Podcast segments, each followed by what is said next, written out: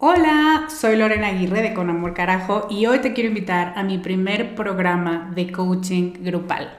Se llama Camino a la Mujer Soberana y es una metodología que no habías probado porque no había ofrecido nunca un programa así y estoy muy emocionada. Es un coaching en grupo donde en ocho sesiones vamos a trabajar con la niña buena interna. Vamos a trabajar un bloqueo por sesión que estás cargando que no te permite construir una vida plena porque se activan respuestas de tu niña buena interna. Y te voy a dar una práctica para ejercitar una habilidad que contrarreste este bloqueo y, muy importante, vas a tener el input, las vivencias y las mejores prácticas de tus pares, de otras que están igual de interesadas que tú en trabajar con esta niña y con esta soberana y de quienes te vas a enriquecer mucho. Entre las habilidades con las que vamos a trabajar está el merecimiento, usar tu deseo como brújula, aprender a recibir, la autorregulación emocional y cuatro habilidades más. Este es un grupo reducido, tenemos 15 sillas y una de ellas puede ser para ti. Te invito a que vayas a descubremasdeti.com diagonal camino para revisar las ocho habilidades completas la metodología mayormente explicada, los planes de pago y para que veas dónde nos puedes encontrar si tienes preguntas. Te esperamos allá para recorrer este camino juntas. Hey, it's Ryan Reynolds and I'm here with Keith, co-star of my upcoming film If, only in theaters May 17th. Do you want to tell people the big news? All right, I'll do it. Sign up now and you'll get unlimited for $15 a month in six months of Paramount Plus Essential Plan on us. Mintmobile.com slash switch. Upfront payment of $45 equivalent to $15 per month. Unlimited over 40 gigabytes per month. Face lower speeds. Videos at 480p. Active Mint customers by 531.24 get six months of Paramount Plus Essential Plan. Auto renews after six months. Offer ends May 31st, 2024. Separate Paramount Plus registration required. Terms and conditions apply if rated PG. Con amor, carajo. Capítulo 31.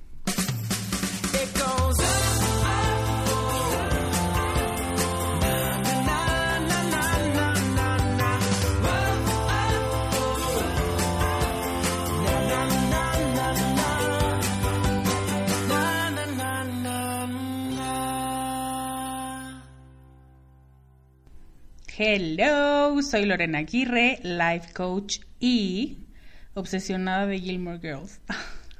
ya voy en la temporada 4 me di cuenta que soy mucho como Lorelai y eso me está matando. Entonces, hola, soy Lorena, soy adicta y espero que se me pase pronto. Bienvenida al capítulo 31 de Con Amor Carajo. Muchísimas gracias por estar aquí. Hoy te traigo un capítulo maravilloso por la invitada que tengo y por el notición. Entonces, vamos por partes. Hoy tengo una invitada increíble es una mujer que ha significado mucho en mi vida y que me parece uno de los seres humanos más sabios que he conocido, a pesar de que tiene un año más que yo. O sea, que si crees que yo soy un alma vieja, espera a escuchar a Marta. Yo sé que debería decirte el currículum formal de Marta, pero después pensé que yo no soy nada formal y me parece mucho más cálido si la presento por mi experiencia y por lo que yo sé de esta mujer tan increíble. Cuando yo conocí a Marta, siempre estaba corriendo de aula en aula en la universidad. Mm, bueno, no. Marta casi nunca corre porque es una de las personas más estratégicas y más organizadas que conozco. Ya la escucharás en su discurso, tiene una línea de pensamiento tan clara que bueno, a mí me fascina y se la envidia un poco, la verdad. Pero bueno, iba corriendo porque era la directora del Consejo de Alumnos, dirigía algo del servicio social de la facultad, no sé a cuántos alumnos, em, estaba planeando speeches para la facultad, para los maestros, para los alumnos, y eso sin mencionar que a la par estaba creando un bebé. O sea, Marta nunca ha dejado de hacer lo que le apasiona, y es una de esas personas que encuentra el modo para quien las palabras no se puede o eso está imposible, simplemente no tiene sentido. Ella encuentra el modo de hacer que las cosas tengan sentido. Eso fue cuando la conocí, pero pues yo solamente veía, pues eso, a la directora de la sociedad de alumnos. Pero después de tres años me la volví a encontrar y el destino quiso que fuera mi jefa. Algo de lo que me enorgullezco muchísimo, porque siempre digo que todo el mundo debería tener una Marta, por lo menos una vez en su vida profesional. Eh, fue una jefa entregada, apasionada, confiaba en tu trabajo, te empoderaba, nunca quiso tomar una, un crédito que no le correspondía. Yo la amé, la verdad es que fue la mejor jefa que tuve por mucho. Marta siempre ha sido una humanista hasta el tuétano, ella es pedagoga y tiene una especialidad. Y eso la ha llevado a poner esa gran habilidad al servicio de empresas, de escuelas, de organizaciones no gubernamentales. Y eso la ha hecho una persona que donde está hace cambios, cambios sustanciales. Y por eso es que hoy la invité, para que nos venga a hablar de un tema que me han estado mandando mails y han estado comentando en Comunidad Descubre que quieren saber más. Y ese tema es cómo regresarle al mundo los regalos que te ha dado. Si eres una de esas mujeres que se siente muy bendecida por todas las cosas buenas, por la familia, porque tienes comida y techo todos los días, porque sabes que podrías estar mejor, por supuesto, pero que no te falta nada, este capítulo es para ti, porque este capítulo se trata de multiplicar eso que ya tienes para que los demás también se beneficien de él. Muchas me han estado preguntando qué hacer, cómo encontrar eh, el voluntariado o la causa que perseguir para sentirte útil y para hacer algo por los demás. Marta nos va a dar una cátedra de eso, es maravillosa la entrevista que me dio. Entonces, eso en unos minutos. Pero antes, quiero hacer un anuncio oficial. Esto es muy importante, así que deja de lavar los trastes, oríllate o deja de escribir ese mail, porque esto es una gran noticia. ¿Lista? Es muy importante porque tiene fecha de caducidad, ¿ok? ¿Ya tengo tu atención? ¿Ahora sí? Ok. La gran noticia es que Emociones Educadas, el programa que ha tenido tantos éxitos y tantas mujeres que se sienten plenamente realizadas después de tomarlo, regresa. Va a empezar el 19 de septiembre, pero te lo tengo que decir desde este momento porque por solo una semana este programa va a tener un precio especial. Es un precio madrugador y es un precio del 30% abajo de lo que normalmente va a estar. Es un precio que la próxima semana, el próximo domingo, sube a su precio normal. O sea que si yo fuera tú, lo tomaría porque en este momento y de aquí al próximo domingo cuesta lo mismo que costaba cuando lo estrené a principios de este año. Entonces, chécalo, es una gran oportunidad para encontrarte, para revisar las áreas de tu vida a profundidad en las que te sientes atorada o en las que sientes que podrías hacer mucho más y sentirte más en control de ti, de tus relaciones, de tu cuerpo, de tu espiritualidad. Es un programa súper completo, es mi programa estrella. Em, la verdad es que eché toda la carne al asador desde el principio los programas chiquitos, normalmente pasa eso, ¿no? Que hay programas pequeños y luego alguien crea uno grande. Yo siempre he tenido en la mente que lo que yo quiero hacer o lo que yo quería hacer era un programa que fuera como estar conmigo, tocando los temas que son realmente importantes en tu vida, de una manera cercana y de una manera en la que yo te esté acompañando, pero tú estés haciendo el trabajo. Y eso es precisamente de lo que se trata Emociones Educadas. De verdad, no exagero, las propias alumnas del programa te lo van a contar, pero es un programa que ha cambiado la perspectiva no solo de ti misma, bueno, no solo de ellas mismas, de las alumnas, sino del mundo y de Dios y de las cosas que según ellas les causaban malestar, encontraron la verdadera causa, encontraron una comunidad en la que las mismas personas que están experimentando con los mismos contenidos son sus mejores aliadas y son sus mejores consejeras.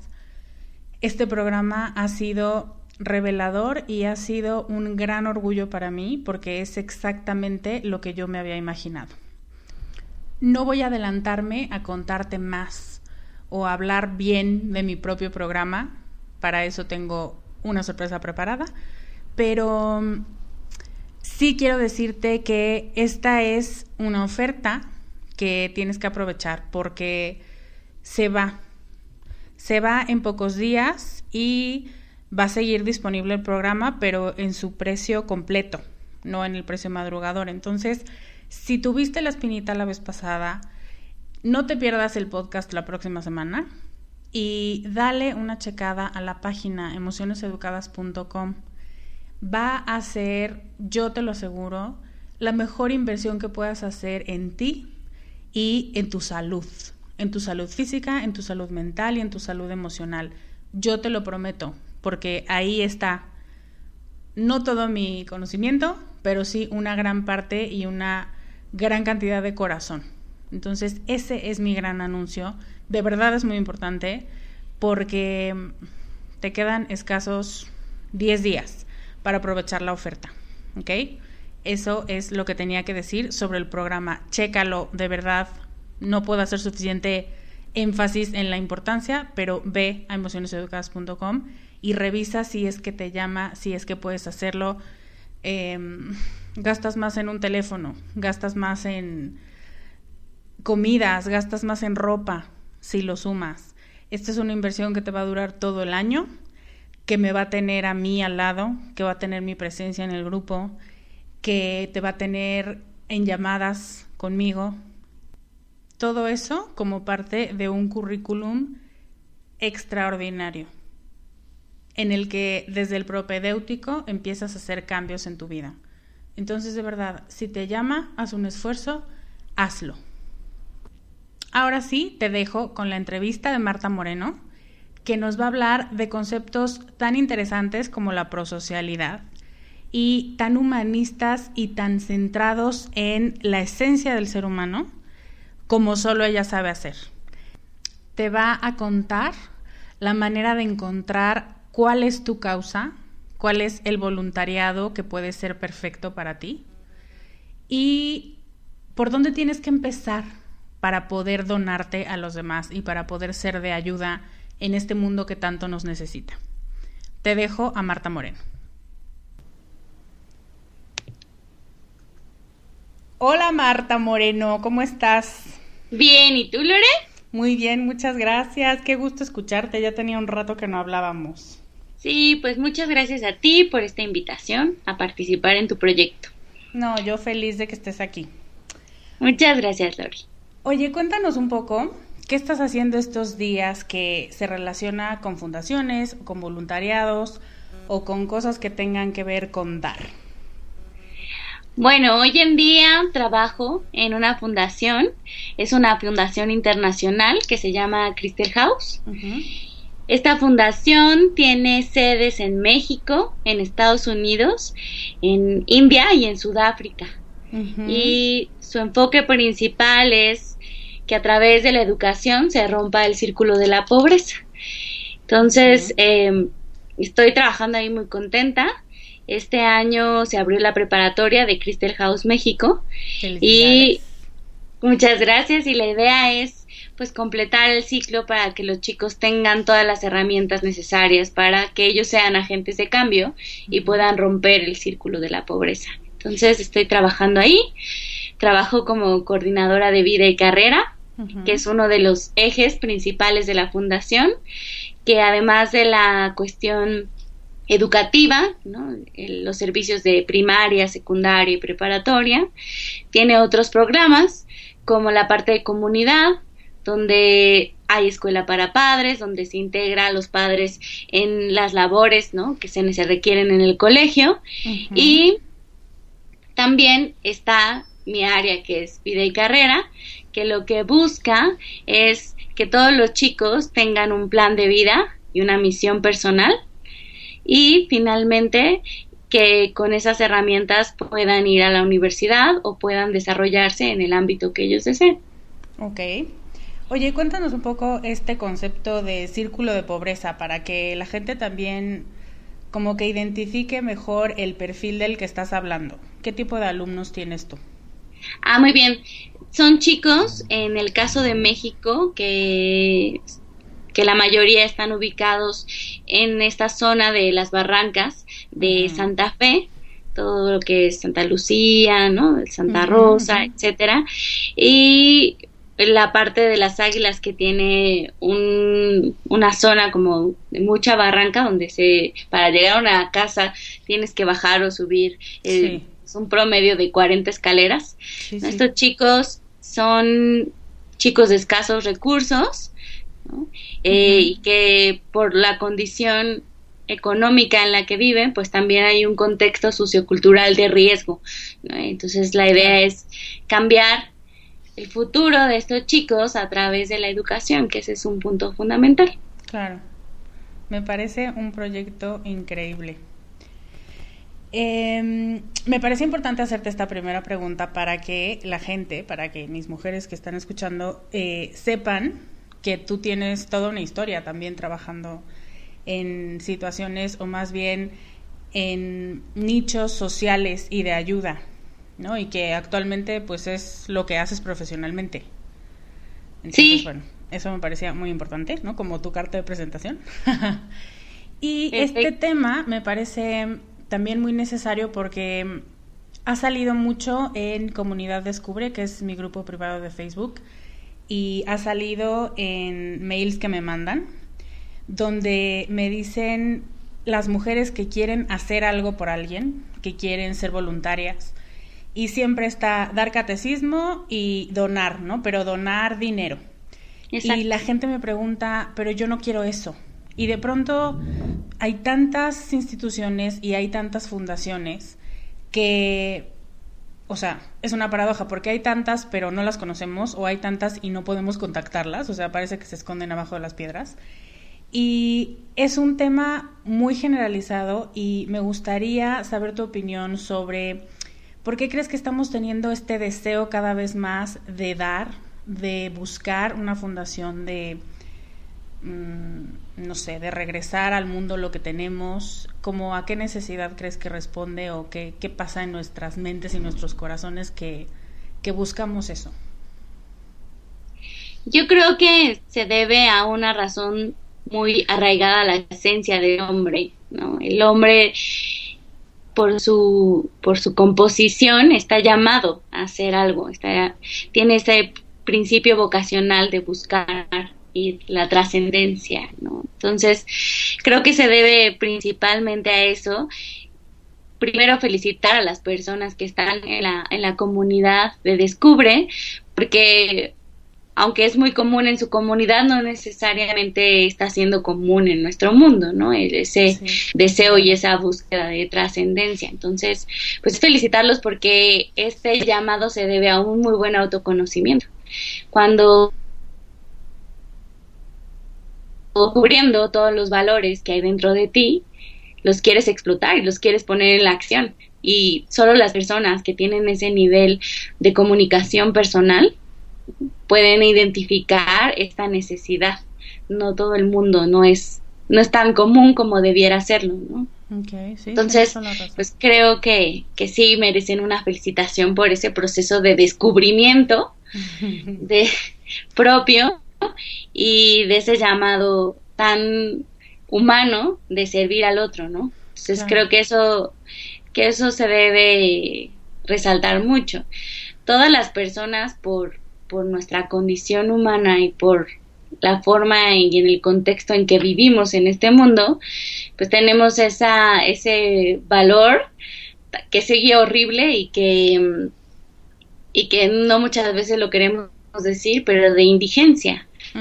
¿no? Todos necesitamos de los otros y necesitamos eh, en muchos aspectos, en todos nuestros ámbitos. Necesitamos quien nos cubra de nuestras necesidades principales cuando somos unos bebés, ¿no? Tan fácil como eso.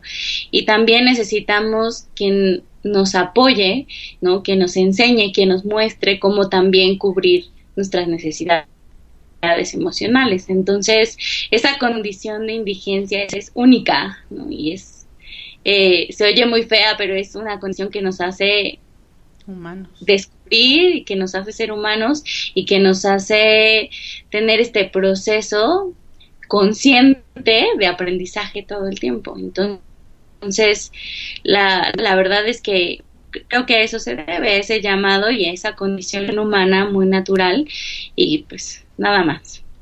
Ay, me encanta. Ya se me había olvidado. Tiene tanto que no hablamos, Marta, que ya se me había olvidado lo delicioso que es tus respuestas tan profundas. Sí, creo que tienes toda la razón y también creo que tienes un excelente punto, lo primero que dijiste, porque yo se los digo mucho a mi comunidad, que de pronto crees que porque tú lo haces es común en todo el mundo, ¿no? Entonces dices, pues si a mí se me ocurre, a todo el mundo también, pero no, hay muchísima gente que permanece ciega a la necesidad ajena, que ni siquiera, o sea, ni siquiera le importa, ni siquiera le duele, que eso es todavía ya más grave, y por supuesto que no se está cuestionando cómo dar o cómo regresar. Entonces sí, tienes razón, yo también me uno a esa felicitación porque eso habla de, de mujeres que reconocen lo que tienen y que además también lo quieren multiplicar. Exactamente. Ok, ¿Cuáles son los diferentes niveles de ayuda? No sé si ese sea el término correcto, pero me acuerdo que alguna vez hablando contigo me platicabas sobre los tipos de nivel o los tipos de fundación más bien y por qué sería importante conocerlos para una persona que quiere encontrar su causa, digamos, la causa que va a defender. Sí, bueno, uno, aclarar que existen diferentes tipos de fundaciones, unas que, se eh, que trabajan por acciones inmediatas y otras que trabajan, em, más bien me voy a explicar otra vez, porque a ver si, a ver si no, no lo complejizo demasiado. Pero más bien, existen fundaciones que tienen por su misión una labor inmediata con alguna población que necesita una ayuda. Como el teletón. Como el teletón, exactamente. Una población inmediata que necesita ayuda. Pero existen otras fundaciones que lo que buscan es regular las políticas y la forma en que se da esa ayuda humanitaria, como Greenpeace o como la UNICEF, etc que tiene que ver con una labor mucho más eh, de discurso y de política y de movimiento participativo, digámoslo así. En cambio, pues las otras fundaciones tienen una misión concreta de ayudar a una población, ¿no? Y dentro de las fundaciones que tienen esa misión concreta de ayudar a una fundación, existen dos niveles el primer nivel se le llama fundación de primer piso. Por ejemplo, Crystal House es una fundación de primer piso. ¿Qué quiere decir? Que ayuda de forma directa a la población. No lo hace a través de otros medios, sino directamente. Es decir, nosotros trabajamos en educación y educamos directamente a, los alumnos, claro. población. Exactamente. Pero hay otras fundaciones que pueden compartir esta misión es decir, nuestra búsqueda por educar y por, tener un mundo mejor, pero no tenemos servicios de educación en nuestra fundación, sino más bien podemos ayudar, canalizar recursos a otras fundaciones que sí hagan esta labor directa, ¿no? Entonces existen otras fundaciones, un ejemplo de ellos es Fundación Educa, que ayer estaba viendo que ganó como mejor fundación en los Kid Choice Awards Ah, sí, órale.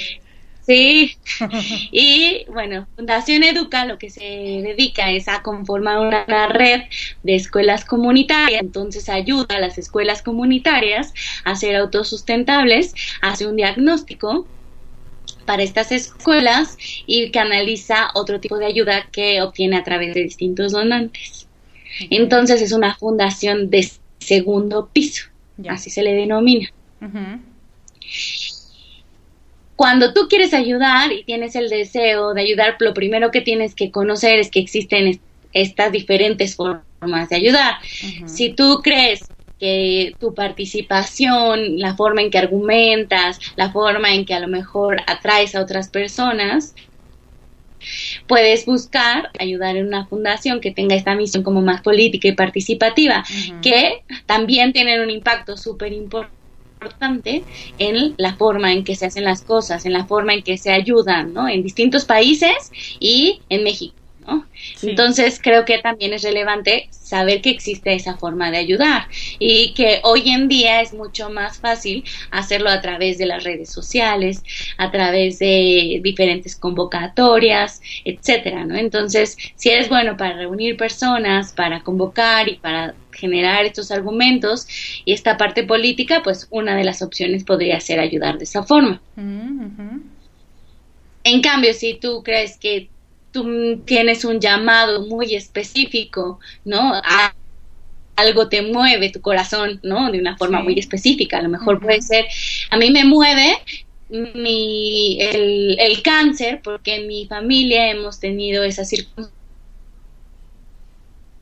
un proceso de resiliencia frente a esa circunstancia de dolor en nuestra familia, hemos encontrado pues de muchas formas que me gustaría compartir con los demás. Entonces, ya estoy hablando de que tengo una misión como un llamado muy específico, seguramente por la experiencia que he tenido, ¿no? De vida. Entonces, si algo te mueve de corazón hacia eso, pues entonces puedes irte y dirigirte hacia el otro tipo de fundación, ¿no? Pero también hay quien dice, yo tengo corazón de pollo y este me mueve y todo, pero soy mejor hablando sobre ello, eh, buscando la participación que trabajando directamente con una persona, ¿no? Entonces, una, una buena forma de, de, también saberlo es, ¿no? Este, sí, ten, sí me mueve, sí me mueve la cosa, pero tengo corazón de pollo y no, no, este, no me veo ahí, no me veo ahí con la población, ¿no? Entonces,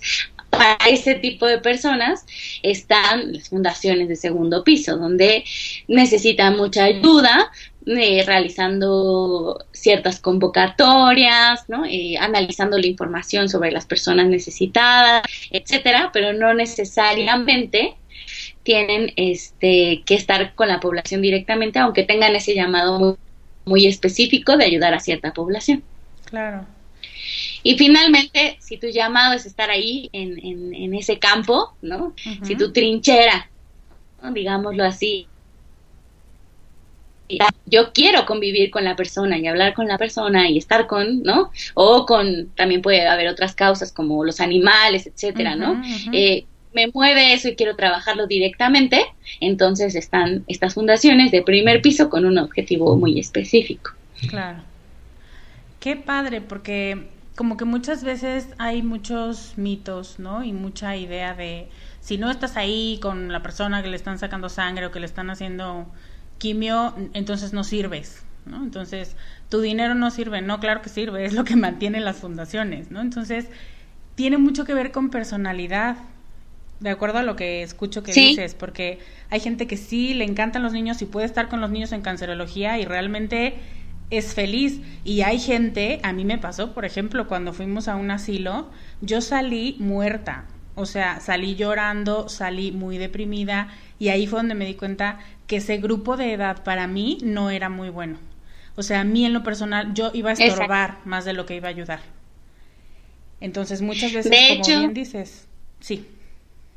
No, de hecho, te iba a comentar que alguna vez eh, participé en la Universidad Panamericana en el campo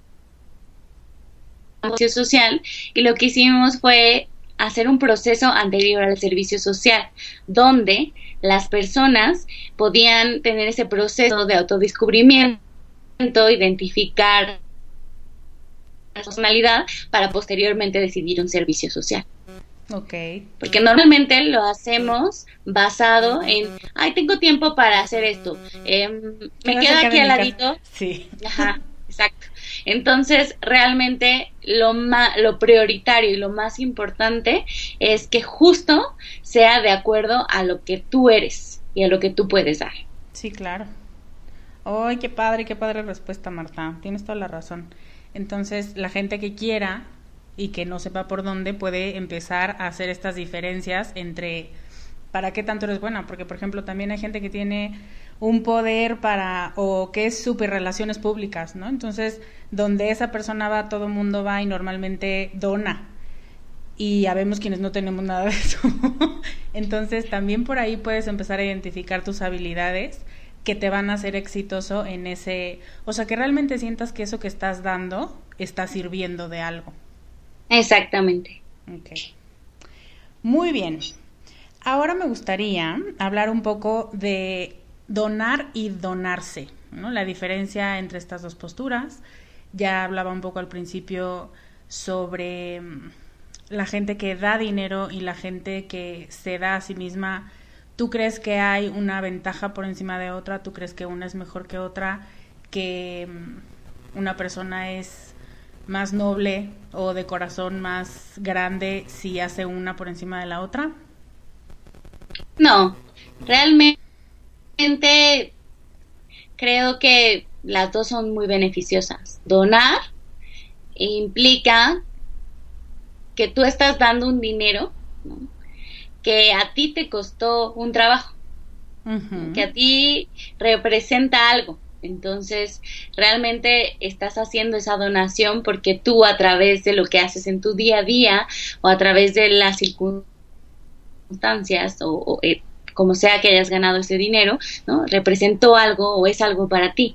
Entonces realmente puedes donar con mucho corazón porque estás donando tiempo que en algún momento diste o la forma en que generaste ese ingreso fue una donación importante también para, para ahora la fundación a la que estás donando. Entonces creo que tiene un valor sumamente importante tanto la una como la otra en, en el sentido de donar dinero no solo vemos el dinero, ¿no? Como el como sí solo como el valor que solamente tiene el dinero, sino con todo lo que hay detrás y el significado que hay de ese dinero, ¿no? que tú quizá digas no tengo no tengo mucho tiempo para estar donando mi tiempo a fundaciones directamente, pero me quiero unir a la causa de alguna forma y me estoy uniendo a través de lo que yo sé hacer, que es trabajar o lo que a mí me apasiona y en ese momento que estoy trabajando también estoy dedicando ese servicio.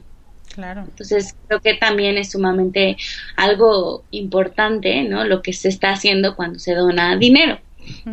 Y bueno, donar tu tiempo creo que pues es clave, ¿no? Es una forma de desarrollarte, una forma en que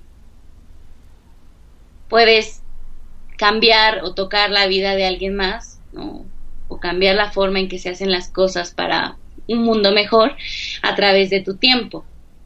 Ahora, creo que existen muchas formas de hacer esta donación y lo más importante es que sea a través de lo que más te gusta hacer. Eso es sumamente clave. Cuando tú entregas tu tiempo, no solo estás ay, pues voy a entregar mi tiempo para que, a ver qué me dicen que haga, que voy a cargar cajas, ay, qué flojera, pero bueno, es para una buena causa, ¿no? Este, sino realmente busques que sea algo que te apasione, que te guste. ¿no? Eh, muchas veces existen voluntariados dentro de diferentes instituciones que quizá no están haciendo lo que más les apasiona y lo que más les gusta, sino más bien están cumpliendo a lo mejor un requisito de la escuela o a lo mejor un requisito de, de la institución donde trabajan, o a lo mejor quieren ayudar pero no saben cómo, pero quieren ayudar y ahí están, ¿no? Haciendo voluntariado. Y muchas veces este voluntariado, más que ayudar, muchas veces nos estorba a las personas que trabajamos en las fundaciones. Muchas veces es mucho más trabajo para nosotros o interrumpir un proceso dentro de la fundación para que tú vengas y conozcas y te lleves este como la estampita digamos así, de que qué buena persona soy, fui a visitar a un niño y platiqué con él, ¿no? Y hay mucho trabajo detrás para que tú vayas y platiques a ese niño que quizá pues no era la misión principal de la organización, ¿no? Entonces, muchas veces es importante contemplar en qué, estoy ofreciendo mi servicio y si además de lo que a mí me apasiona y me gusta y que voy a entregar con el corazón, además también le sirve a la fundación, ¿no? Porque muchas veces imponemos un servicio, decimos, ay, pues a mí me gustaría ir a pintar, bueno, pues ir a pintar a lo mejor la escuela está en buenas condiciones, pero a fuerza quieres pintar, ¿no? Y un mural que se vea bonito, precioso y una logística este brutal para poder pintar el mural que se vea precioso y bonito cuando quizá los chicos eh, su problema principal es que no tienen que comer. Sí, claro. Entonces, justo cuando, cuando trabajaba en Educa, hice un diagnóstico para saber en qué sí necesitan las instituciones ayuda, ¿no? Y creo que es el punto más importante, ¿no? Este, sí ayudar, por ayudar en donde se necesita. Y ahí entra una palabra clave, un concepto muy interesante que he estado estudiando que se llama prosocialidad. La capacidad que implica la capacidad de ayudar donde se necesita ayuda. Wow. Entonces, a mí me encanta este ejemplo de los chiquitos que jugaban básquetbol, no me acuerdo de qué comunidad, pero jugaban básquetbol descalzos y resultaron ser buenísimos jugadores de básquetbol, tanto que pues nacionalmente fueron conocidos, incluso fueron a un mundial, ¿no? De básquetbol. Y entonces decían, es que estos niños no tienen zapatos, ¿no? Y entonces yo voy a ofrecerles zapatos porque pues es lo que necesitan, porque no tienen zapatos. ¿Cómo van a jugar sin zapatos? Mm, sí. Y entonces estos chiquillos, este, jugaron el primer partido con zapatos y no se sintieron a gusto. Pues no, era no, no era lo que ellos necesitaban. Ellos estaban felices jugando descalzos y tenían una técnica impresionante jugando descalzos. Entonces, cuando se dan cuenta que más bien los niños están felices jugando descalzos, se dan cuenta que lo que dieron o lo que invirtieron para ellos, pues no lo necesitaban. Y muchas veces nos pasa eso. Queremos dar por dar, cuando realmente este asunto es súper importante. El dar en donde se necesita dar y de una forma en que eso que estés dando se multiplique. ¿A qué me refiero? A que no seamos asistencialistas, el decir, ay, necesitas ayuda, ¿no? Por ejemplo, una persona discapacitada. Pues sí, normalmente necesita ayuda, pero para aprender a moverse él mismo. Sí, claro. Ah, hasta cuestiones eh, básicas como la alimentación decimos, ay, pero estos chiquitos necesitan comer. Ah, bueno, si necesitan comer, si necesitan comer, y hoy en día no los vas a mandar a cazar, ni mucho menos, ¿no? Ni a pescar, y les vas a dar la comida que sea de una forma en que no sea asistencialista. Es decir, que ellos de alguna forma regresen lo que se les está dando, que ellos laven los trastos, ¿no? Que ellos acomoden las cosas, que ellos enseñen a los otros chiquitos a aprender a cómo alimentarse con los cubiertos, etcétera, ¿no? Entonces, de esa forma estás ayudando, pero no de una forma asistencialista, sino ayudando a multiplicar ¿no? Este, y a saber pescar, ¿no? En este caso con la metáfora, a estos chiquitos. Ay, qué increíble, tienes toda la razón. Y sí, la verdad es que yo creo que también por eso este tema de las fundaciones es como un poco tabú, por eso, ¿no? Porque te dicen, no los ayudes porque, por ejemplo, a los niños de la calle porque los vas a hacer que les guste esa vida y que no se quieran salir de ahí. Y entonces tú muy obediente dejas de hacerlo, pero creo que se perdió el concepto que es precisamente el que retomas tú. O sea, no lo hagas no porque no necesiten la ayuda, no lo hagas porque es esta, esta percepción de yo te ayudo, yo te rescato, yo te salvo, para yo colgarme la medalla y sentir que hice algo por ti, pero después no voy a saber qué fue de ti. O sea, realmente no es un interés por lo que te está pasando, sino quitarte de mi vista para que no me des pena, ¿no? Para que no sienta feo contigo. Y eso es una cosa horrible para sentir por una persona. No sé si es un poco, ya me fui muy al extremo, a esta parte del asistencialismo que decías. Sí, tiene mucho que, mucho que ver con, con esta parte, ¿no? Realmente mm, dar por dar no ayuda a nadie, ¿no? Entonces, el, el, la forma en que das eh, es la que principalmente o el motor que va a hacer que realmente exista un cambio o que tu ayuda tenga un impacto social. O sea, yo creo que ahí la palabra clave es el impacto social que pueda tener tu ayuda. Claro. No solo el simple acto por, ¿no? Este, por hacerlo, por cumplirlo como una checklist. Sí, porque puedo, ¿no? Exactamente. Y bueno, del punto que tocabas acerca de como muchas veces no damos porque no no sabemos lo que hay detrás este realmente en una situación de dar si tú tienes ganas de dar, porque muchas veces pasa, ¿no? Que hay chiquitos en los semáforos o alguna cuestión así, uno ve qué necesidad tiene. Si su necesidad es comer, pues le puedes dar comida, ¿no? Sí. Si con la comida, es que no les puedo dar comida porque se la van y se la dan a quien, ¿no? Bueno, tú ya hiciste el acto de lo que tú viste que necesitaban y ya no queda en ti, ¿no?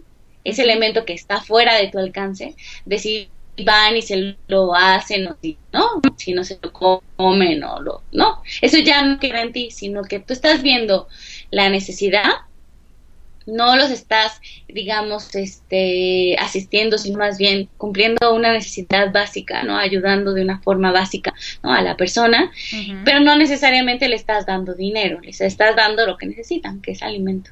Claro. Entonces, creo que, que también tiene que ver con que decimos, bueno, quiero ayudar, lo que tengo aquí es una moneda, bueno, ¿necesita la moneda o qué necesita? ¿no? Sí. Creo que es la pregunta clave.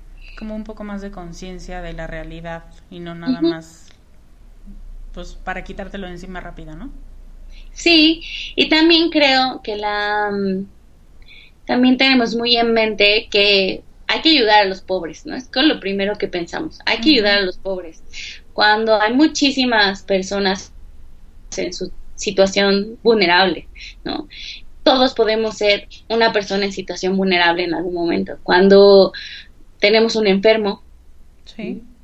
cuando hay un cambio drástico en nuestra vida que nos deja inmóviles, a lo mejor eh, discapacitados, ¿no? necesitamos ayuda, cuando estamos enfermos necesitamos ayuda, ¿no? Este, entonces todos somos vulnerables y todos necesitamos ayuda y muchas veces cuando pensamos voy a hacer voluntariado pensamos inmediatamente niños, escuela, pobreza. Yo trabajo en una fundación de eso, ¿no? y realmente sé que no es la única ayuda que se necesita, que muchas personas están en situación vulnerable y que puedo yo mismo, ¿no? Em, dar mi tiempo y proveer de diferentes servicios, ser prosocial de diferentes formas, no necesariamente en una institución o en, ¿no? Este, que tenga que ver con niños, educación, pobreza, sino de muchas formas, ¿no? Este, simplemente hay veces que la sala de espera en un hospital ahí hay una persona que necesita compañía, que está esperando noticias sobre su enfermo. Entonces, tan simple como entrar ahí y brindarles una sonrisa puede cambiar la, la, vida de una persona. Entonces, todos los días tenemos oportunidad de voluntariamente, porque es un acto volitivo, ¿no? Es un acto nuestra voluntad, ayudar a alguien con la forma en que hacemos las cosas. Eso es como súper importante. Si tú llevas siempre una sonrisa, si tú sabes decir el buenos días, si tú eh, ves a una persona Exactamente, también depende de tu capacidad de observación o de tu creatividad, de decir, bueno, hoy en mi camino paso por un hospital, voy a dedicar 20 minutos a platicar con una persona en la sala de urgencias. Wow, sí, tienes toda la razón. Todos los días tenemos una oportunidad también de ayudar. O, voy a usar el transporte público hoy, ¿no? Sí, le voy a preguntar cómo está. Normalmente, ¿no? Una, una persona adulta, ¿no? Con, con tanta experiencia tiene algo que contar. ¿no? Y le gusta ser escuchada, entonces quizá también puedo hacer eso en mi día a día. ¿no? Claro. Ay, qué padre approach otra vez. Creo que ya te me adelantaste como tres preguntas, pero no importa. Antes de seguir con las preguntas, te voy a hacer una ronda de preguntas sorpresa. ¿Te parece? Ok, okay. me parece. I'm Sandra, and I'm just the professional your small business was looking for. But you didn't hire me because you didn't use LinkedIn jobs. LinkedIn has professionals you can't find anywhere else, including those who aren't actively looking for a new job but might be open to the perfect role, like me. In a given month, over 70% of LinkedIn users don't visit other leading job sites. So if you're not looking on LinkedIn, you'll miss out on great candidates like Sandra. Start hiring professionals like a professional. Post your free job on linkedin.com/people slash people today. Eh, ¿Falda o pantalón? Falda, ¿Planear o improvisar? planear, ¿Barba o bigote? barba. ¿Tu libro favorito? Ay, Sí, lo sé. Bueno, mi libro favorito es de Comenio, que no es muy, muy conocido. Muy popular. Es- Sí, pero bueno, y tampoco es tan fácil de conseguir en las librerías, pero se llama em, Laberintos del Corazón. Ay, se me olvidó ese nombre. Laberintos del Corazón, Paraíso del, ah, del No, es que sí Mundo. está complejo, ¿eh? Sí, sí, sí, es un libro muy complejo, pero, pero me gusta mucho. Mi libro favorito ahorita que estoy leyendo un libro ahorita. ¿no? Este, que me encantó, se llama Piensa como un artista. Ay, es es de- todo tú. Sí, es de, es de Taurus, es un libro que recoge como las experiencias de muchos artistas y nos demuestra que todos somos artistas en la forma en que hacemos las cosas. Tienes Entonces- que venir a otro capítulo para contarnos eso, porque ustedes no Sí. están para saberlo, pero Marta también es maravillosa y experta en el tema de educación estética, del tema de la belleza y de eso, de, de artistas y de todo lo espiritual que viene detrás de, de este concepto que de pronto suena tan lejano como el arte y la belleza y la estética, ¿no? Oye, qué padre. Bueno, voy a seguir con la ronda porque nos vamos a desviar. Sí, Una no te persona que admires.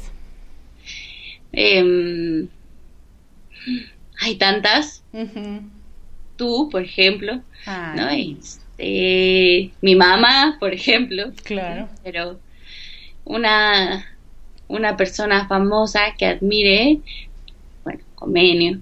Ah, ya sé, ya sé quién. ¿Quién? Eh, Rogers, Carl Rogers, Ay, Es- claro. una persona que admiro muchísimo porque hizo mucho por la educación, recordándonos que lo más importante es la persona, que lo más importante son los rasgos humanos de la persona. Y en la parte de orientación vocacional nos marca un principio tan clave, que es decir, no estamos aquí para aplicar test a las personas, ¿no? O para decirles qué rumbo tomar, sino Claro. estamos como guías para que las personas se descubran. Esa cuestión tan sencilla, ¿no? Este, para mí cambia el rumbo de la orientación vocacional y por eso lo admiro muchísimo. Claro, y de la percepción de la persona. Sí, Claro. sí, sí, sí. Oye, última, si tuvieras la oportunidad de elegir vivir en otra época, ¿cuál elegirías? Ay, obviamente los 60, 70. obviamente. Pensé que ibas a decir, obviamente esta. No, bueno, no, no, he, los tenido setentas. mis, he tenido mis dudas, ¿eh?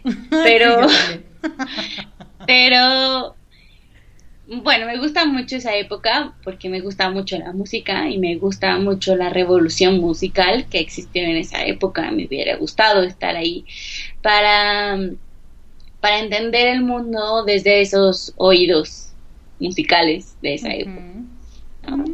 Digo, eh, sí revolucionó la forma en que, que pensamos, publicó muchos cosas muy valiosos a través de la música y nos hizo pensar, y creo que a muchos músicos más que a mí, porque yo no, pero nos hizo pensar en que no solo había un camino, sino había muchísimos caminos, ¿no? Entonces, creo que por eso me encanta esa época, aunque sí, me gusta mucho ser millennial y haber conocido la tecnología, ¿no? Mm, Este, claro. sí lo acepto porque está cambiando el cerebro humano, entonces sí, también me gusta mucho esta época, pero sí, si hubiera si tendría que escoger, escogería los 60, 70.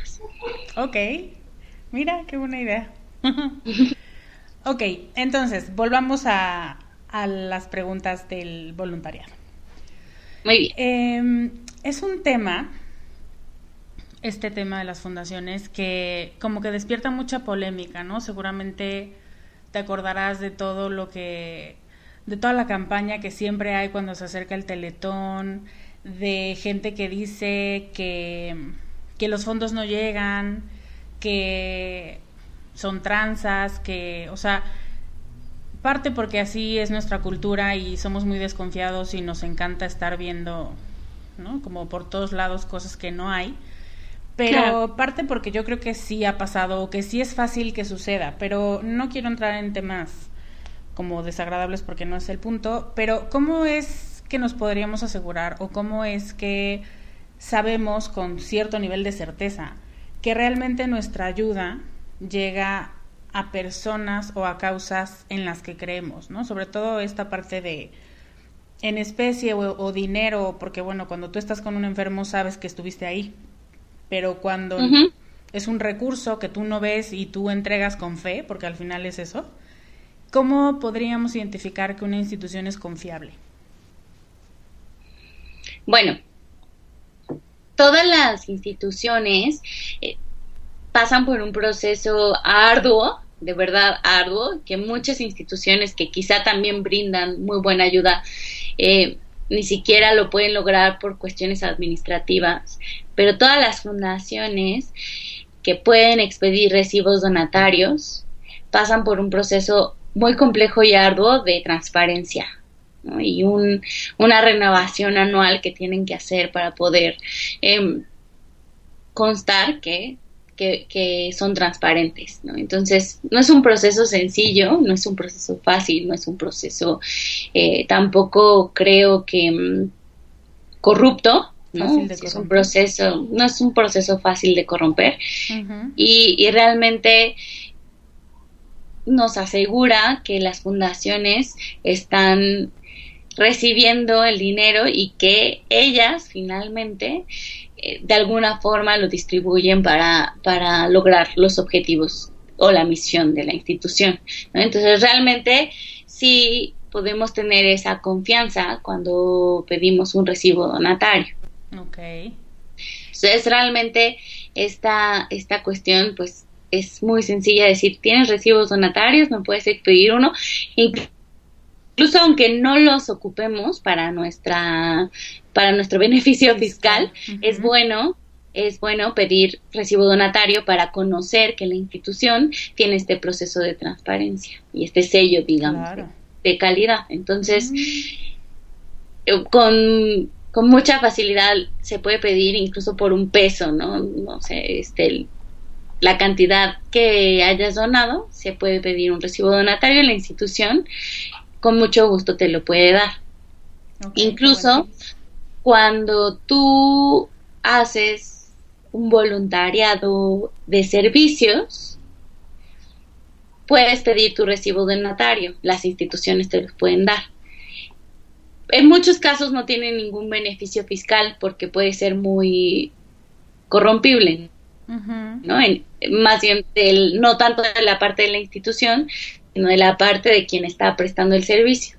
Claro. Yo puedo servicio y realmente no, por eso no es tan deducible, no es mucho trámite para que tú lo puedas deducir, pero lo puedes pedir como una constancia de que hiciste ese servicio o que donaste. Cuando son donaciones en especie, también de la misma forma puedes pedir tu recibo para saber que se va a utilizar de cierta forma. Incluso puedes poner algunas reglas sobre cuando tú donas en especie, ¿no? Cuando tú donas en especie puedes decir, oye, yo te estoy donando esto, pero no lo puedes vender, ¿no?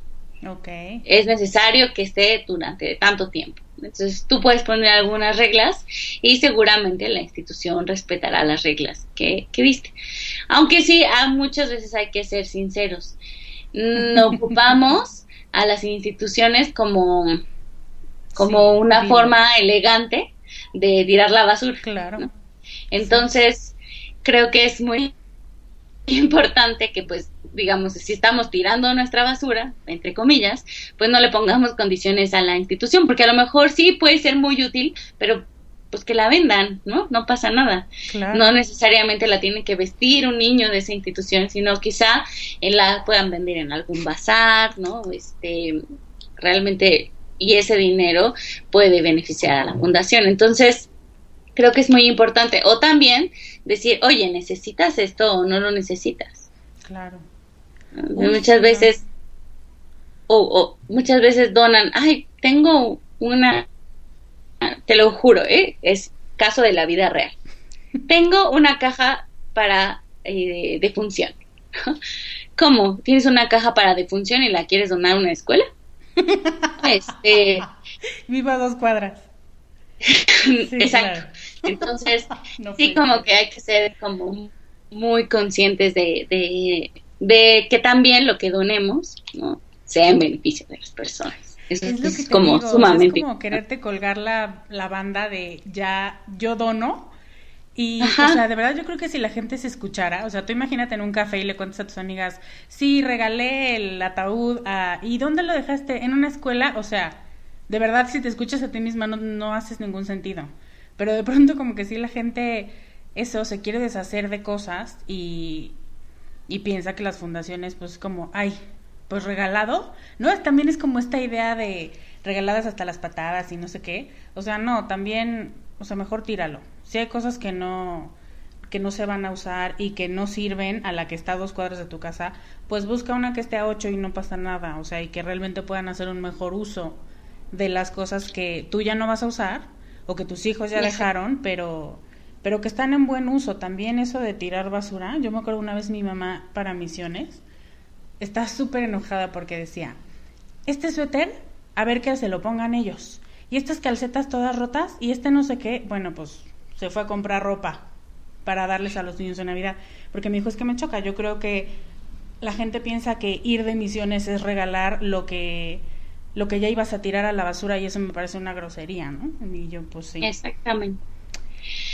Pero bueno, y sobre este, esta cuestión del teletón y no sé a dónde va mi dinero, cuestiones así. Uno, la mi postura, ¿no? En concreto ante, ante el teletón es, uno debemos separar la Fundación Teletón de Televisa. Es súper importante que la separemos, porque si un día vamos y caminamos por Televisa, pues vamos a ver ciertos valores que viven en esa comunidad y ciertas cosas que viven ahí, ¿no? basta comprender la televisión. Y si un día vamos al Teletón, vamos a ver y vivir los valores que están ahí, que se viven en esa, en esa comunidad y la ayuda que se brinda a esa comunidad. Sí, todas las fundaciones, eso es como súper importante reconocer, ¿no? Todas las fundaciones tienen gastos administrativos todas. Claro. Todas las eh, fundaciones muchas veces tienen una nómina que pagar y eso es válido. Entonces, sí, es importante, por un lado, que las fundaciones tengan una estrategia para hacer más autónoma a su fundación. ¿no? O sea, que de alguna forma distinta a los donativos, toda la parte administrativa se pague. Quede cubierta, eso es, Quede cubierta, eso es algo importante. Pero no se va a lograr de la noche a la mañana. Todas las fundaciones están en un proceso en donde van descubriendo las estrategias para subsistir. Entonces tenemos que tener eso como donantes como muy consciente, ¿no? Entonces realmente, sí, el Teletón tiene gastos administrativos, ¿no? Sí, no el, si yo el peso lo quiero ver en la muleta que va a llevar el niño, pues no necesariamente, ¿no? Pero, sí. pero sí va para allá, ¿no? Este, eso es algo como muy importante también que mencionar. Y si yo, porque así lo decido, porque yo quiero y estoy, mi donación, ¿no? Está pensada para la muleta de allá, entonces busco la fundación y le digo, este peso va para la muleta de allá y sí va a existir fundación que me reciba, ¿no? Ese peso que va para allá. Y también, pues existen fundaciones que tienen esta parte administrativa ya resuelta, de alguna forma. ¿no? En el caso de Crystal House, se debe a que la fundadora, Crystal Dehan, pues ha, llegado, a donado no solo su tiempo, sino también su dinero para que toda la parte administrativa esté completamente resuelta. Esa es una de las soluciones. Pero también hay fundaciones que trabajan proyectos autosustentables, es decir, que ofrecen servicios o productos que hacen que su fundación se, sobre todo la parte administrativa, se mantenga. Claro. Sí, pero ya te toma un nivel de madurez organizacional mucho más alto, ¿no? Sí, y entonces es cuestión de también buscar si yo, ¿no? Uno, estoy consciente de que las fundaciones están en ese proceso, quizá no me va a importar que mi dinero se distribuya de una forma distinta. Pero si yo a mí me gustaría, me gustaría donar para esto en específicamente, ah, bueno, entonces busco una fundación que ya tenga estos mecanismos donde yo pueda fundar no, o sea, donar mi peso para eso en específico. Entonces, creo que eso es importante también mencionar. Y hay muchas, o sea, no creas que solo las fundaciones de gran tamaño tienen estos medios para auto, ser autosustentables. Hay fundaciones pequeñas que tienen huertos, eh, criaderos de animalitos, ¿no? Este, gallinas quizá o alguna cuestión así, y se mantienen de otra forma, además de los donativos. Entonces, son fundaciones que lo que te puedo decir es que le están echando ganas y están pensando de la forma más creativa y con el esfuerzo y la constancia para poder obtener los recursos necesarios para su fundación. Entonces, realmente vale la pena si estás viendo, ¿no? Yo, yo tengo el ejemplo de un una fundación que está en Chalco, los niños de Chalco, donde la madre que lleva la organización se ha puesto las pilas de muchas, muchas formas, ¿no? Tienen un criadero de codornices y mm. venden huevo de codorniz. Y también usan la codorniz para enseñarle a los chicos muchas cosas dentro del programa educativo que tienen, ¿no? Claro. Eh, este, es se la figuran, ¿no? Para ser mucho más autosustentables. Pero también existen a hoy, en hoy en día fundaciones que no necesariamente son ACES o mm, IAPs, ¿no? Que son las siglas, las siglas que normalmente usa una fundación, sino que se dan de alta como una empresa, pero que su fin es totalmente o su misión es totalmente social. Entonces ofrecen servicios a quienes necesitan y pueden pagarlo y también tienen programas enfocados a la ayuda social y al impacto social. Entonces, eso creo que es el futuro, realmente. Y, y, apoyar este tipo de instituciones también es muy, muy loable. Claro. Aunque no tengan el AC o el IAP. Claro, porque es un tema fiscal, ¿no? O sea, están decidiendo desde un principio que ellos van a, a tener otro régimen o a sustentar su funcionamiento bajo otro régimen. Sí, y es una forma totalmente distinta que creo que tiene que ver con, las tendencias de este mundo de, de, pensarse como institución y decir yo desde un principio voy a ser autosustentable, ¿no? Tan autosustentable que sí voy a obtener ganancias. Claro. Que las voy a enfocar a una misión con un gran impacto social, eso es otra cosa. Ok. Ok, Oye, última. Para una mujer que escucha este podcast, que está en Comunidad Descubre, estas mujeres que te digo que son las que preguntan cómo ayudar, ¿tú qué es lo que primero recomendarías hacer para seleccionar? O sea, creo que ya antes, cuando hablaste como de los niveles de organizaciones, es un muy buen inicio. Pero, ¿cómo podemos elegir qué hacer o en qué ayudar? ¿Qué es lo que hay que pensar? Dónde podemos ver las opciones, cómo puede ser como un proceso más sencillo, si es que, porque también están las personas que dicen, es que yo sí quiero ayudar, pero así que me apasione algo tampoco y no quiero dar dinero, entonces, mujeres al final complejas, ¿cómo puede ser más fácil esa búsqueda y que se logre la ayuda?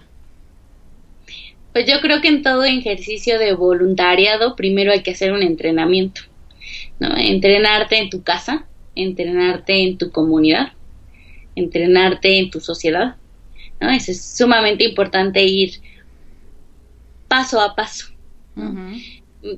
El famoso refrán como es del el candil de oscuridad en tu casa, candil en la calle, ¿no? Entonces creo que, que realmente ni tan candil en la calle puede ser si no has entrenado, si no has tenido una experiencia en tu propia casa. ¿no?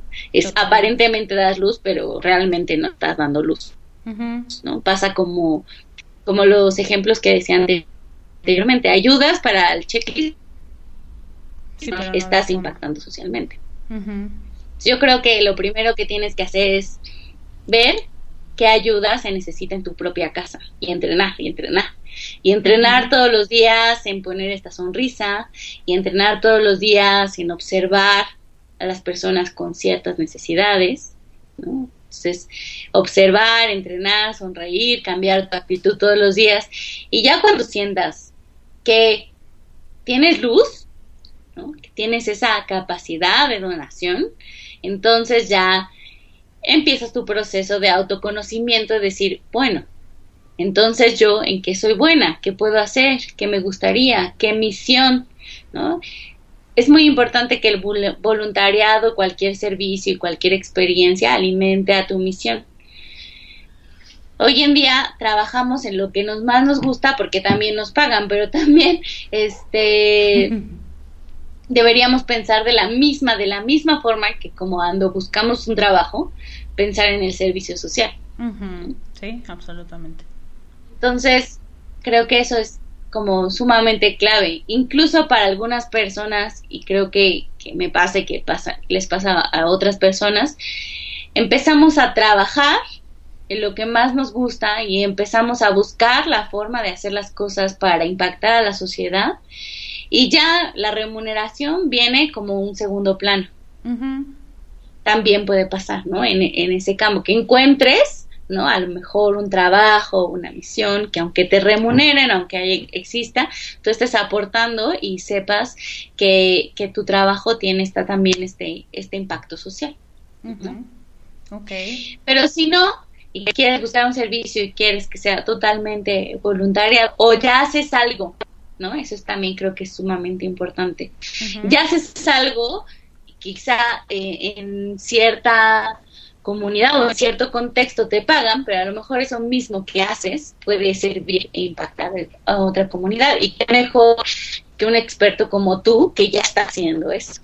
Claro. No te tienes que reinventar, sino ser tú mismo y en ese mismo camino poder encontrar un servicio para multiplicarlo. Entonces, Creo que eso es sumamente importante, ¿no? Paso uno, entrena. Paso dos, encuentra, encuéntrate, no te tienes que reinventar, tienes que ser tú mismo encontrando este servicio. Y ya como tercer paso, pues sí ser abusado, ¿no? En, la forma y con quién y cómo hacemos servicio social. Ya en tercer paso ya viene el conocer bien las, a las instituciones, estar de acuerdo con su cultura, ¿no?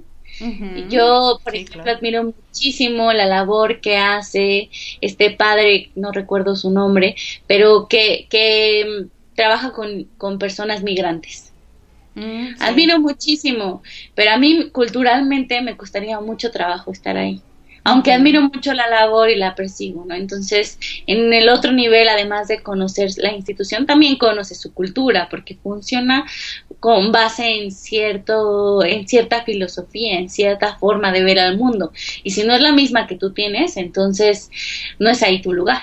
No, te vas a estar dando de topes todo el tiempo. Exactamente. Y así pasa también en el trabajo. Claro.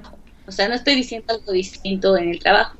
Lo que pasa es que hoy tenemos un sistema económico que hace esta distinción de trabajo y servicio, pero en algún momento simplemente las personas hacían lo que estaban llamadas a hacer y se acabó.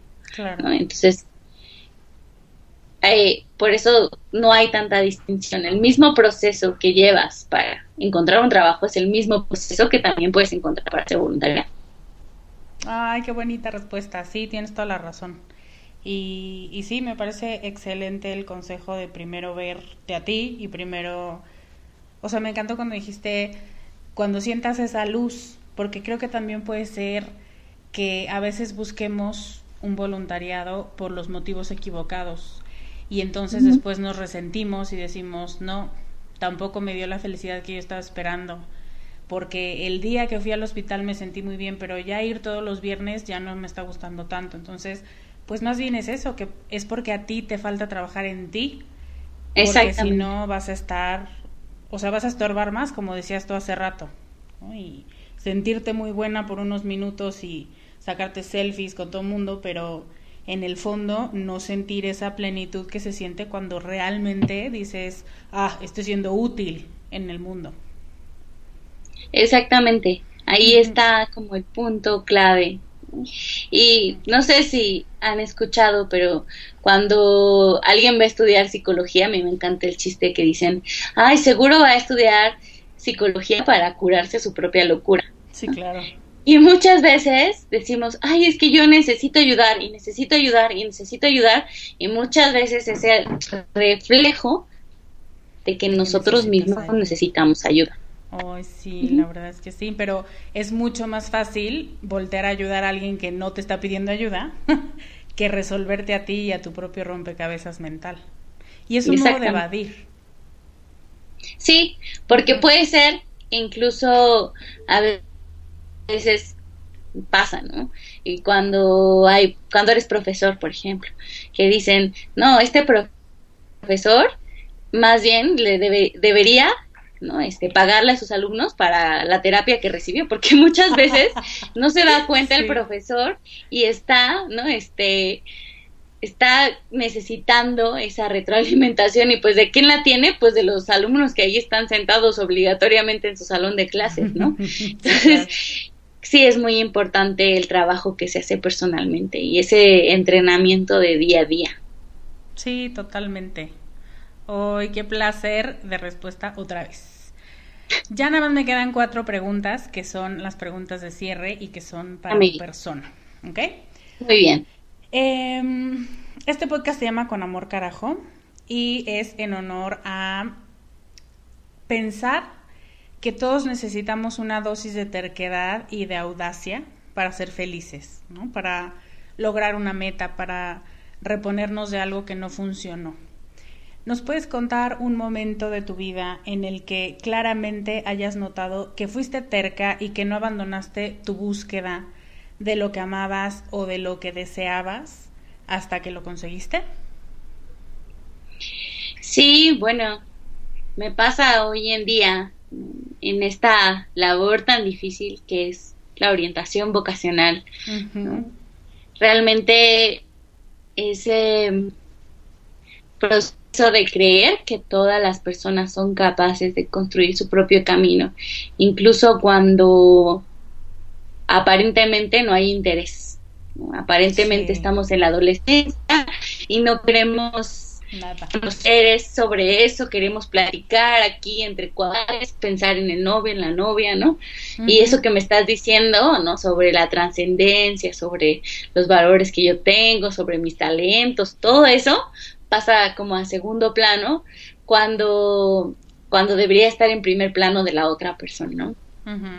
Entonces, eh, justo tiene que ver con, con Roger, ¿no? Esta terquedad, pero Roger cree en la persona, ¿no? Roger cree que,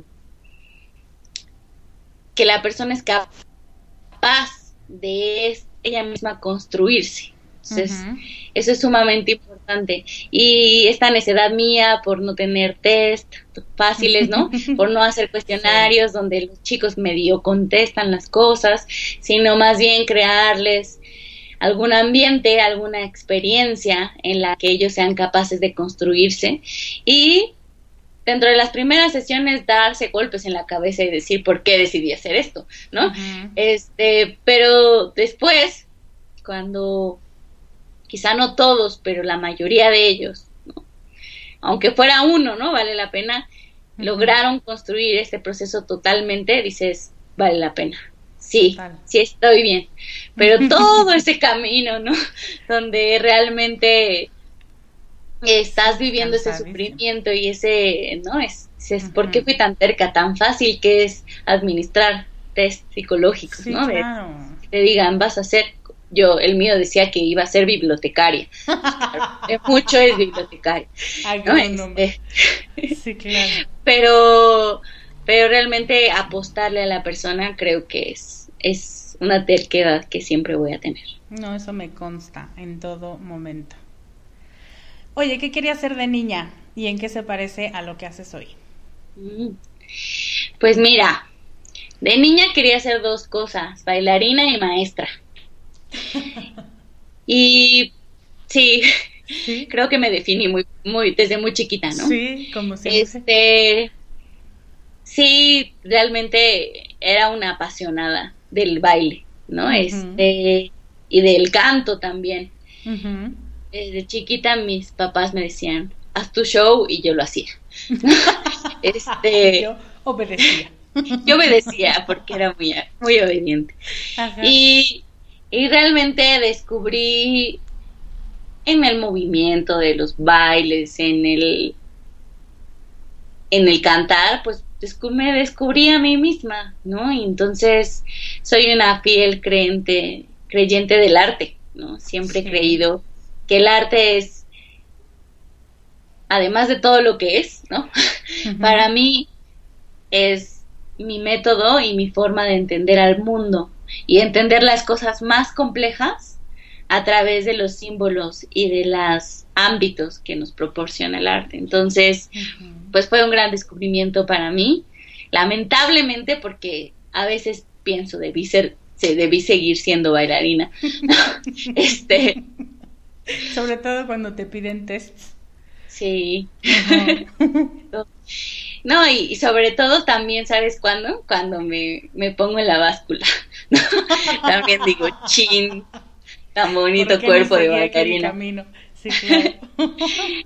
y otro fue ser maestra. Yo decía, esta es una labor súper importante, ¿no? Así lo veía. Decía, qué importante es. Lo que hace la maestra es súper importante. Seguramente mis maestros me, me, querían porque me di cuenta de que su labor era muy importante. Y, sí, seguro. Pero también hubo maestros que seguramente me odiaban porque yo decía, profesor, esto es tan importante y usted no está haciendo las cosas, ¿no? Entonces era una alumna un poco exigente. Sí excepto en la secundaria que no exigía nada y que yo también estaba en mi proceso de ah, pues el novio y la vida, ¿no? Este, pero bueno, en general creo que, que, siempre me di cuenta que la labor de un maestro era como, como un llamado tan grande y tan impresionante que, que me quedé impactada, ¿no? Este, y pues, pues sí, sí se convirtió en mi realidad. En realidad. Mm, sí, ambas cosas. Qué padre. ¿Cómo si a veces pasa que desde niña lo traes o desde niña lo descubres, ¿no? De pronto hay gente que dice, es que no sé qué voy a estudiar y yo, mm, yo lo sabía desde que tenía dos días de existir en este planeta, ¿no? Sí, también tiene que ver con personalidad y con muchas cosas, pero sí, ¿no? Este, realmente la importancia desde que chiquitos, y por eso me impresiona que exista como un programa eje en Crystal House, la la parte de vida y carrera porque yo desde primero de primaria estoy abocada a que el chico descubra quién es y cómo es y darles las oportunidades. Tan importante puede ser que una maestra te diga, qué bonita letra tienes, ¿no? Y te cuente una historia quizá sobre la caligrafía, ¿no? Este, sobre, por ejemplo, Steve Jobs, que fue tan importante para él este proceso de, de la caligrafía, ¿no? Este, que hoy en día se ve justo en sus computadoras como un elemento prioritario, ¿no? Un distintivo de las Mac. La, la, parte de caligrafía. Tan importante es eso que vayas descubriendo y que alguien te diga y que alguien eh, sea un, por, un espejo momentáneo para ti, tanto tanto la maestra como los compañeros o la pregunta que te estalló esa reflexión en ti, súper importante, como también que se te den los espacios o, los, o las posibilidades, ¿no? Quizá tenemos muchos niños que son excelentes actores, pero ¿cuántos de ellos tienen la oportunidad de Aprender pisar, pisar un teatro, ¿no? Para saber si son o no son. Entonces, sí. sí está mucho en descubrirse y en posibilitar estos ambientes. Totalmente. ¿Para ti qué significa ser más tú, Marta? Pues para mí ser más yo significa que conozco que, que cada persona es única y que y que aunque compartimos muchos valores, ¿no? los valores humanos, también nuestro mismo proceso, la forma en que conocemos el mundo, la forma en que compartimos nuestro mundo, ¿no? Nos hace únicos. Y para mí el ser mayo está en compartir, porque yo cada día que doy una clase, cada día que hablo sobre mi experiencia o cada día que nombro un concepto que no tenía Mm, te encanta hacer eso. Llamaba porque... Sí, pues en, en esos... en esas circunstancias me, me, reconozco a mí misma, ¿no? A través de, de los demás y a través de compartir. Y de esa forma gente y muy observadora en, en, ese andar, en ese andar día a día, pues me conozco un poco más y me reconozco más. Oh, sí, me consta también eso. Oye, y finalmente, ¿Qué te inspira en este momento en tu vida? Pues me inspiran todas, todas, todas las personas que están a mi alrededor, ¿no? Este, me inspira un deseo como muy profundo de, de que disfrutemos todos este viaje, este viaje que es la vida, ¿no? Entonces, eso es lo que me inspira que para nosotros, para todos, sea una gran experiencia de aprendizaje, el vivir aquí. Sí. En este mundo. Y diría. Sí, exacto. Sí, sí, sí. Eso es lo, lo, lo que me inspira y, y todas las personas creo que me brindan algo y no tengo mejor forma más que corresponderles con lo que yo tengo, ¿no? Entonces, sí, me inspira obviamente mi hija, mi mamá, mi novio, ¿no? Son personas que me inspiran todo, los, todo el tiempo, ¿no? Este, pero realmente, pues es, eso, la, la voluntad o la misión personal que yo tengo de que, que, que este mundo sea una gran experiencia. ¡Ay, qué bonito! Marta, dinos dónde podemos encontrarte, dónde puede encontrarte en mi comunidad por si alguien quiere más información o si quiere directamente eh, entender mucho mejor qué hace Cristel. Bueno, uno eh, puede encontrar información en página de internet que es, me parece que es Crystal House. Ok. Perfecto. También está el Twitter de Crystal House México y el Facebook de Crystal House México. ¿No? Van a encontrar, obviamente, pues todos los Crystal House, ¿no? Crystal House Sudáfrica, Crystal House Internacional. Ahí pueden encontrar información sobre todo lo que se hace en, el mundo. ¡Ay, qué padre! En Crystal House Internacional.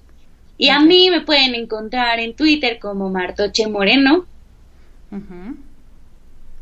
Búsquenla porque es lo máximo. En Facebook igual. Y también en Academia Edu me pueden encontrar. Ahí publico algunas cosas. Este, por quien tenga esa cuenta que es un poco mucho más académica, pero pues ahí estoy. Este, ahí también me pueden encontrar y pues creo que soy, soy muy activa en las redes sociales, entonces fácilmente me pueden encontrar. Ay, Martita, pues Muchísimas gracias por esta entrevista. Siempre es un placer hablar contigo y escuchar los conceptos que tienes tan profundos y tan conectados a la esencia de la persona. De verdad, muchísimas gracias. Muchas gracias a ti, Lore, y a todas las personas que te escuchan y que forman parte de la comunidad Descubre, porque me están dando esta posibilidad de compartir con ustedes. Muchas gracias. Es un gusto, Martita. Nos veremos pronto para hablar otra vez ahora de educación estética. ¿Órale? Me parece perfecto. Bueno, te mando un beso. Igualmente, bye. Bye. Pues ahí la tienes. Marta es una mujer increíble y es un espíritu libre y es una académica que al mismo tiempo es una voluntaria, es una cosa maravillosa que yo tenía que presentarte y creo que nos aclaró muchas cosas y que nos dio una perspectiva mucho más espiritual de el voluntariado y de la donación y del autoconocimiento y la importancia de saber quién eres para poderte entregar a otros. Y creo que esa es la clave de ser feliz en lo que haces y como hablábamos con ella, no, no solamente profesionalmente, sino también como hobby y también como persona que aporta a la sociedad. Ahora, Marta y yo queremos saber un poco de ti. Cuéntanos para qué sientes o para qué sabes que eres buena. ¿Qué causas o qué grupos o qué situación vulnerable, como ella decía, es la que más te mueve, la que más te mueve la voluntad, la que más te mueve el alma? ¿Cuáles son esas situaciones, esas personas por las que tú deseas hacer algo? O también si ya haces algo, cuéntanos. A mí me encantaría que hagamos una lista de instituciones. Así que en los comentarios puedes poner cuáles conoces o porque tu hermana está allí haciendo voluntariado o porque tu primo trabaja ahí o por lo que sea que conoces cómo funcionan o en cuáles has estado tú. Y así vamos a hacer más grande esa lista y vamos a darle más recursos a esas mujeres que no saben hacia dónde quieren dirigir esa generosidad pero saben que tienen que hacer algo por la gente. Te dejo los datos de Crystal House, que es la fundación para la que trabaja Marta, en las notas en descubremasdeti.com diagonal podcast 31. Antes de despedirme te quiero recordar que Emociones Educadas volverá a darse este año. ¡Yay! Y empezamos este programa con el precio madrugador de 30% off de su precio original. Esta oferta se termina el 5 de septiembre a las 11.59 de la noche. Para el reto hubo alguien que se inscribió a las 11.50, o sea, son igual que yo, me parece, que les gustan las emociones fuertes. Está muy bien, solo tengan muy claro que el último día es ese domingo.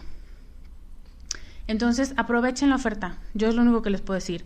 Hay mucho, hay mucho para ti en el programa. Te garantizo, de verdad te lo garantizo, te va a cambiar la vida. Ve a checarlo, emocioneseducadas.com. Muchas gracias por escucharme. Espero que hayas disfrutado de esta magia con Marta, tanto como yo. Te deseo un excelente fin de semana. Yo soy Lorena Aguirre y te veo la próxima semana con más consejos para ser más tú. Bye. Gracias por escuchar el podcast de Descubre en descubremasdeti.com.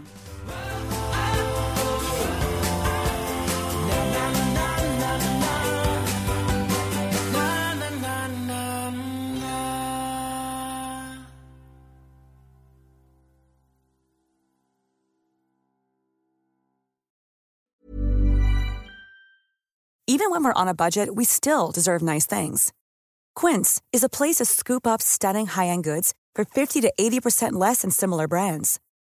They have buttery soft cashmere sweaters starting at $50, luxurious Italian leather bags, and so much more. Plus, Quince only works with factories that use safe, ethical, and responsible manufacturing. Get the high-end goods you'll love without the high price tag with Quince. Go to quince.com/style for free shipping and 365-day returns.